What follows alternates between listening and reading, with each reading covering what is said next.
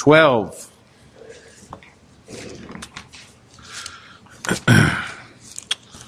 Romans chapter 12, and tonight we'll look at a, our, a view of ourselves, but not only ourselves, uh, but ourselves in relationship to others. We want to pick up with a thought from our last study about having a proper perspective about ourselves. Our view of ourselves and other Christians, I believe, is critical if we're going to be what God wants us to be and accomplish all that God wants us to accomplish. And actually, it's God accomplishing things through us, not we uh, accomplishing them. It's our failure in our attitudes about ourselves many times and even um, about others that robs us of our effectiveness and our influence for Christ and keeps us from growing and maturing in the Lord. In chapter 12, Paul addresses the issue of our view of ourselves and other believers. It's, is one Christian more important than another? You know, if a person can preach, does that make him more important than in someone who serves quietly behind the scenes? Does God want to use me? Does God want to use you? Can he use me? Can he use you? How will he use us? What does he want us to do? Paul begins to address these questions here in Romans chapter 12, and, and then he answers them. Course, in chapter or, or verse 1 and 2, he talks about us being a sacrifice, be separated in our thinking and our lifestyle, be sensible, sober minded when it comes to our attitudes about ourselves. And so the first thing I want to look at is the attitude of unity. Again, reading verse 3, it says, For I say, through the grace given unto me, to every man that is among you, not to think of himself more highly than he ought to think, but to think soberly according as God hath dealt to every man the measure of faith. Paul's message is for all of us. He says, to every man among you, and man uh, is a generic term there referring to every person every man, woman, boy, and girl. We're not to think of ourselves more highly than we ought to think. In other words, we're not to be high minded or proudly think of ourselves. There are two attitudes that hinder Christians in spiritual growth and effectiveness, and he gives the first one here. The first one is a proud attitude. Overestimating our worth will lead to embarrassment. An inflated view of ourselves is out of place in the Christian life. With the look at me, hey, look at me, I'm the greatest, I'm number one. That kind of attitude just doesn't cut it very well in Christianity. I know that uh, there are Christians that have that attitude. There are even some preachers that have that attitude. When you evaluate yourself by this world's standard of success, it will cause you to focus too much on your worth in the eyes of others, and you'll miss your true value in God's eyes. We're to be concerned about God's opinion of ourselves, not our popularity with society or those around us. A person can be successful in the crowd's viewpoint, but it can be a flop in God's eyes. So a proud attitude ends up deceiving us. Remember in Galatians chapter 6 and verse 3, it says, If a man think himself to be something when he is nothing, he deceiveth himself. And so a pompous, proud attitude is wrong because our abilities, our gifts are from the Lord. All that we are, all that we have is because of him. John 15 and verse 5, I am the vine, ye are the branches. He that abideth in me and I in him, the same bringeth forth much fruit, for without me ye can do nothing. The second attitude is a false humility. This is the kind of the other end of the scene here. It says, it's a person says, I can't do anything. I'm no good. I'm a failure. You know, that attitude is still wrong as well. Some might think, well, that's humility. You know, they're just being humble. No, that's a false humility. It's an excuse. It's a crutch for laziness. It's a way of seeking sympathy. It's a way of seeking attention or praise from other people. You know, oh yeah, you can do it. You can do it. You know, yeah, you're you're able to do that, you know, and they're looking for praise. Paul did not have this attitude. He knew what he was, where he had been, where he was going. He knew who got the credit for everything. In 1 Timothy 1 and verse 12, he says, And I thank Christ Jesus our Lord, who hath enabled me for that he hath counted me faithful, putting me into the ministry, who was before a blasphemer and a persecutor and injurious, but I obtained mercy because I did it ignorantly in unbelief. And the grace of our Lord was exceedingly abundant with faith and love which is in Christ Jesus. He goes on to say, This is a faithful saying and worthy of all acceptation that Christ Jesus came into the world to save sinners, of whom I am chief. Howbeit this, for this cause I obtain mercy, that in me first Jesus Christ might show forth all long suffering for a pattern to them which should hereafter believe on him to have life everlasting. Now unto the King eternal, immortal, invisible, the only wise God be honor and glory forever and ever. Amen. He knew who he was. He knew where he had been. And he knew where he was going. I understand that President Ronald Reagan had a little sign on his desk that read, There's no limit to what a man can do or where he can go if he doesn't mind who gets the credit. You see, God wants us to have a genuine attitude of humility in our lives. Here in verse 2, Paul called for a transformation by the renewing of your mind. Now in verse 3, he tells us how to think about oneself. You know, we hear a lot about self esteem in our day and age. That's kind of a byword in today's culture. So popular folk religion says we need to think more highly of ourselves. You need to, you need to think yourself to be really something. You know, that's the way you get ahead is, you know, if you, you believe in yourself. It's called uh, the me generation. Of course, we talked about, I think last week in one of our messages about the cult of self. Everybody's concerned about themselves.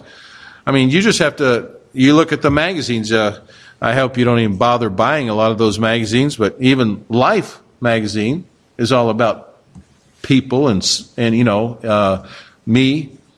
There's a, a, People magazine. There's a, a magazine entitled Self. There's a magazine entitled Us. You see, it's all about you know what we can uh, show to the world. Paul doesn't caution us about having too low of self esteem. He warns us of having an inflated ego. He warns about thinking of ourselves more highly than we ought to think. And the truth is that people with low self esteem are still focused upon themselves. You realize that? If you have low self esteem, you're still thinking about yourself. Now, who's the most important person in the church? This is a trick question. Who's the most important person in our church? As soon as you think of a name, it's wrong. What's the most important part of your body? If you were going to cut one part of your body off, and I know maybe some of you've got a uh, a finger missing or something, or a toe cut off, or something in a in an accident or a, or something. But what is the most important part of your body? If you're going to cut something off, then I'm going to tell you all the members of your body are going to be hurting for that one member. All the members of my body are important. When one part of my body hurts, my whole body hurts. Notice to whom this uh, Paul addresses himself. He speaks again to everyone among you. There's not one of us here tonight that's not included in this passage. To every man that is among you. And his lessons for self esteem are for all members of the church, everyone from the pastor to the pew warmer. So we find here the attitude of unity. Secondly, unity and diversity. Verse 4 and 5. For as we have many members in one body, and all members have not the same office, so we, being many, are one body in Christ, and every one members one of another. Now, I don't particularly like this term diversity, but it's pretty much the best term that I could use here because the diversity reminds me of some of the diversity training sessions I've sat through. Uh, and you, if you if you work out in the world and you have a, a work for a company that has uh, training sessions and so forth. They always have these diversity training sessions. It's try to make you more uh, sensitive to other people and to other cultures and so forth. And it's full of worldly humanistic philosophy. But we, you know, the truth is we are a diverse people. Now, we're not probably as diverse in this congregation as some congregations are. Um, churches are made up of a variety of people, but you know, we have people here from Spooner. Uh, we have people here from uh, Cumberland. We have people here from Minong. We have people that were raised in Wisconsin. We have people that were raised in Minnesota. We have people that were raised in Kansas. Well, where in the world is that? And, you know, that's really diverse. You know, we have maybe people that are were raised in other states and other maybe even other countries. We are a diverse people.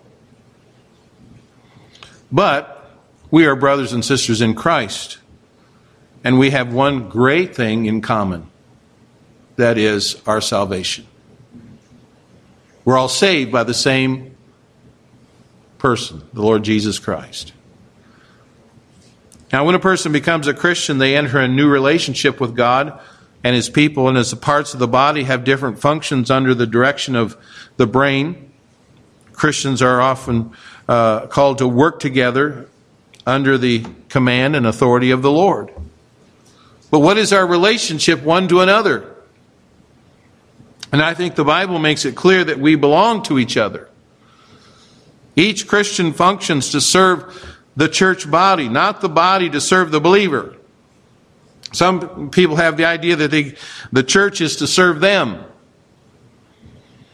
But no, each person is to serve the church body. Growth comes in giving yourself to the Lord and serving others, not by taking from them. So, what are our responsibilities toward others? We'll look at that in a bit. Paul is addressing the church at Rome, and he's addressing a particular church. Some say that there may have been more than one church in that city. I don't know. But Paul talks to this church. He refers to the body of Christ in that location.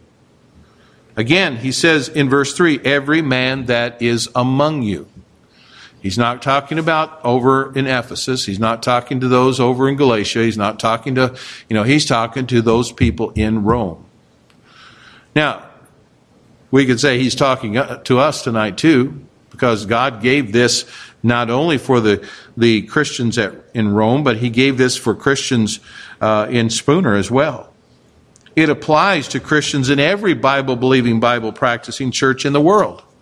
And I believe we must apply it to our church and to our fellow Christians here. Now, the human body is made up of a number of different members. We know that. There are hands and feet and arms and legs, eyes and ears, and we could just go on and on with the list. They're differing members and they have different functions. The eyes and the ears are not interchangeable. When you try to do the right thing with the wrong member, it just doesn't work. My ears can't see very well. My eyes are completely deaf. My feet cannot catch a ball or play the piano. I, maybe somebody can play the piano with their feet, but I can't do it. Can't type on my computer with a keyboard. Now I know some people have learned to do that when they had one of their uh, their hands are uh, been cut off or they they weren't born with uh, arms and so forth. They learned how to to do that. They adapted with that but my hands are woefully lacking as means of locomotion. means I can't get very far if I try to walk on my hands.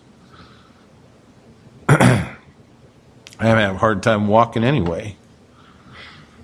My body only operates efficiently when each member is doing that which it has been designed to do. And the body of Christ is like that as well. We get into trouble when we treat all Christians as the same. When we try to manufacture disciples in a cookie cutter uh, type or mold, we find it really doesn't work. And the point is that Paul uh, is making here that even though we're all different, we're still one body. We're connected in an organic unit. We're members one of another. And when one part of the body works properly, then the entire body profits. And when one body, part of the body hurts, the entire body says, ouch. Now we live in an age of independence. We even call ourselves independent Baptists. But the idea of being dependent upon anyone is usually viewed as negative. We talk about being delivered from this codependency. But you know what? Christianity really involves interdependency. Interdependency. And in the same way that a body is dependent upon the proper function of all of its members, so the various members of the body of Christ depend upon one another for their spiritual well being. And this is certainly illustrated in the function of the spiritual gifts. So we have unity and diversity, but we also have diversity and unity. Look at verse 6. Having then gifts differing according to the grace that is given to us, whether prophecy, let us prophesy according to the proportion of faith or ministry, let us wait on our ministering, or he that teacheth on teaching, or he that exhorteth on exhortation, he that giveth, let him do it with simplicity, he that ruleth with diligence, he that showeth mercy with cheerfulness.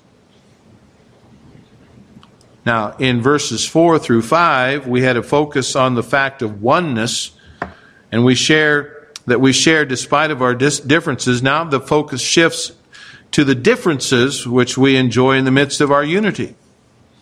There are seven gifts mentioned here. More uh, could have been mentioned. But seven kind of give us a representation of the gifts. They do not seem to be given in a specific order. These gifts are not particularly explained or defined, but each of these gifts, Paul does attach an instruction. For instance, the one that is to minister and teach is to encourage to wait for their opportunity. Those who rule or exercise leadership do it with diligence. And the overall point of this section is that each individual member of the body is responsible for the gift and the role that God has given them. Now, while the parts may not perform the same task, each part is responsible for its given task. Each body or each believer is defined uh, divinely equipped, divinely enlisted for a particular service within the body. Paul's exhortation is that each member does their job as God has called them. We all are different, and we all have different gifts. And we are to excel in, in the use of them for the benefit of, a, of the entire body. Now, before we look at these more closely, I want you to first notice there are some wrong attitudes about the gifts. Number one, do not use ability boastfully. We're not to bring glory to ourselves. We're not in competition with one another. I'm going to do more work than you are. No, we're just going to work together. We're not in competition. When we start competing in the church, then we begin to cause some problems and we become prideful and boastful, and we're not to use our ability boastfully. Secondly, do not belittle yourself. we're not to use our gift with false humility. Thank the Lord for the, his gifts. Give the glory for what he is doing to him. Again, I think oftentimes people belittle themselves and they fail to use the gift that God has given to them. Oh, I can't do that. I'm not very good at that. And yet God has given them an ability. We're not always talking about, you know, doing something the more skillfully than other people. Again, that becomes a boastful thing. Do not have blown up confidence. In other words, claiming the impressive gifts that we do not possess. Maybe there are some gifts that are more impressive and we don't have them. So don't covet the gifts that someone else may have. Do not have bitterness. Often we fail to use the gifts because of jealousy or resentment. And do not have bulldog resistance.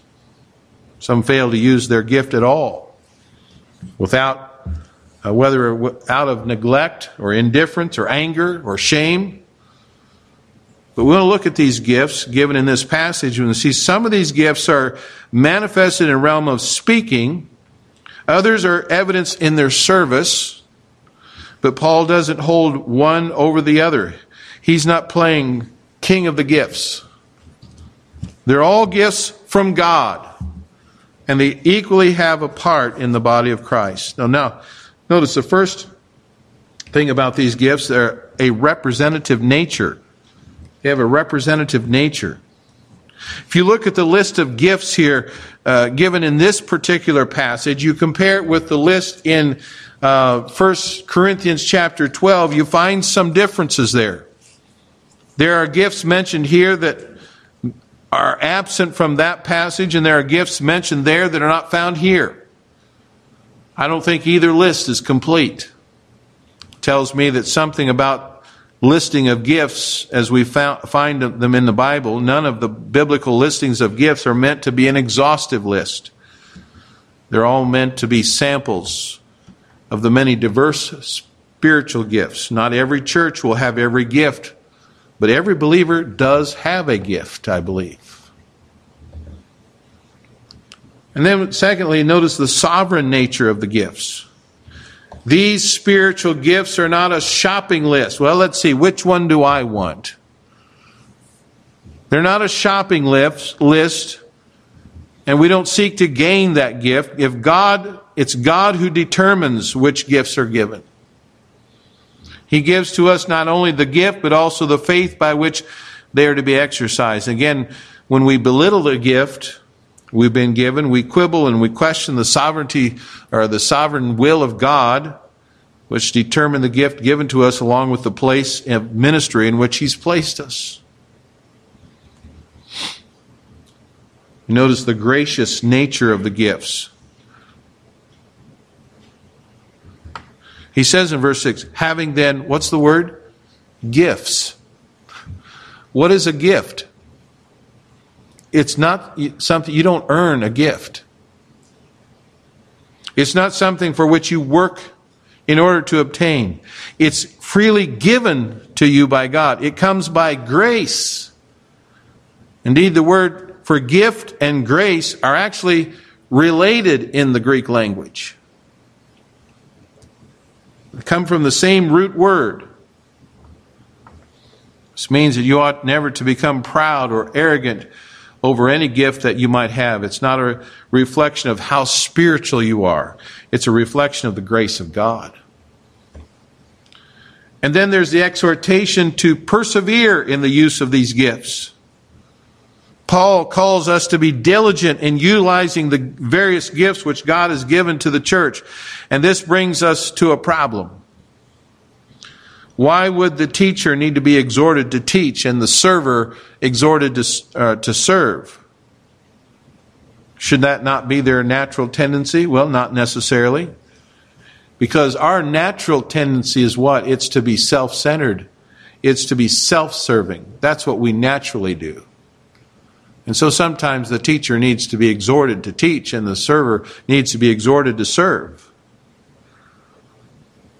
But this is not how we're to use the gifts, that is, self centered and self serving.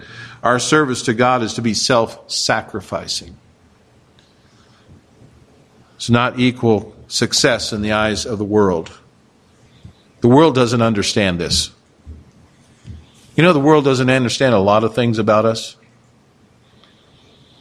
You just try to go to a world, worldly counselor and you start talking about God and the Bible, and they think, well, you're weird.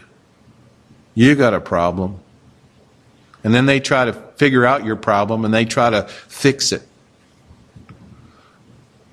They can't do it. When our service does not appear to be successful, and when our ministry is not self serving, our tendency is to quit, to resign. You know, like Jonah. Uh, we wait for the flash and the fire, and when it doesn't come, we pick up our gourd and we quit.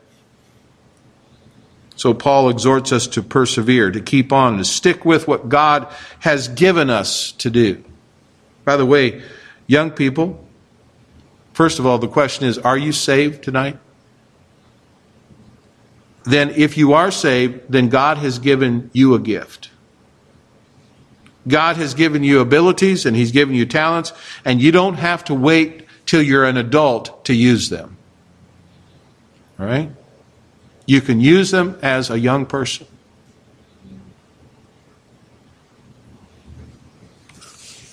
These gifts are not given to us in order that we might focus upon the gifts. They're given to us that we might focus on the giver of the gifts, and they're given that we might focus upon Christ. Now, some of you really got nervous when you saw that list there. You said, Boy, he's going to take all night to get through that. Let me close. I'm just going to use one of one of the the uh, biblical writers finally, you know, and then go on for two chapters. But as we close this evening, I want you to notice responsibility in unity. I've already mentioned we have a responsibility as believers to the body of Christ where God has placed us. And the Bible gives us a list of these responsibilities, and we need to be diligent in carrying out these responsibilities. I know it looks like a long list, but we're not spending 15, 20 minutes on each one, okay? Promise. So, you ready? I'll give them to you several at a time. First of all, we're to choose one another.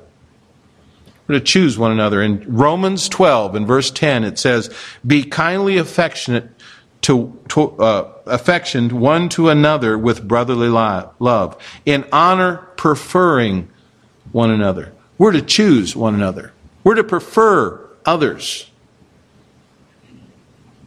We're to choose one another. Secondly, we are to be confederate with one another. Now, well, that's a strange word to be using today, isn't it? Do you know what the word confederate means? It means united with others. It means an ally. Romans 12, we'll get down to verse 16 uh, in another message, but it says, There be of the same mind toward one another. Mind not high things, but condescend to men of low estate. Be not wise in your own conceits.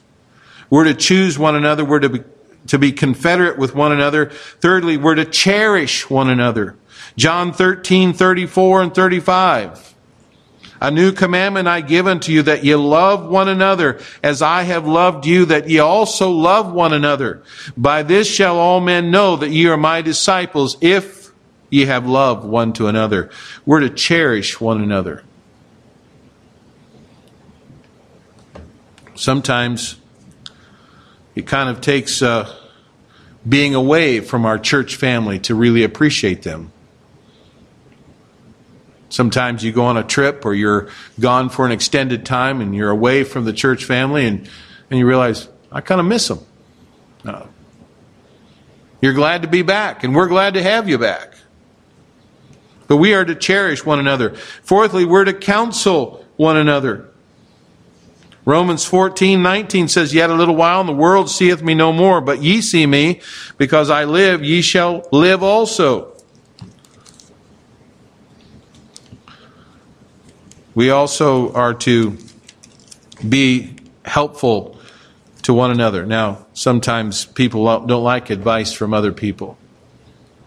But you know, as we go to a brother or sister in, uh, in love and concern, we are not only to counsel one another, we're to be helpful and receive counsel. Number five, we're to care for one another. 1 Corinthians 12 25, that there should be no schism in the body, but that the members should have the same care one for another. We're to carry the burdens. Now, we've talked about this in our Sunday school class in Galatians chapter 6. In chapter 6, verse 2, bear you one another's burdens and so fulfill the law of Christ. The word bear there means to get involved, take up that, that burden. We're not to com- condemn one another. James 4 7, or 11, speak not, uh, speak not evil one of another, brethren. He that speaketh evil of his brother and judgeth his brother speaketh evil of the law and judgeth the law. But if thou judge the law, thou art not a doer of the law, but a judge. Speak not evil one of another. Don't condemn each other. And then number eight, we're to be compassionate with one another. Ephesians 4 Ephesians 4:32 and be kind one to another tenderhearted forgiving one another even as God for Christ's sake hath forgiven you. Number 9 we're to cancel the faults of others. Now the word cancel there is an accounting term. You know, you eliminate, it's a accounting term, you offset the faults of others. Now you don't you don't just say, well, they have faults and that's okay, you know. In a sense, you know, we all have faults, right? I have faults. You have faults. But we kind of forbear one another, as it says in Colossians 3 13, forbearing one another and forgiving one another. If any man have a quarrel against any, even as Christ forgave ye, uh, so also do ye.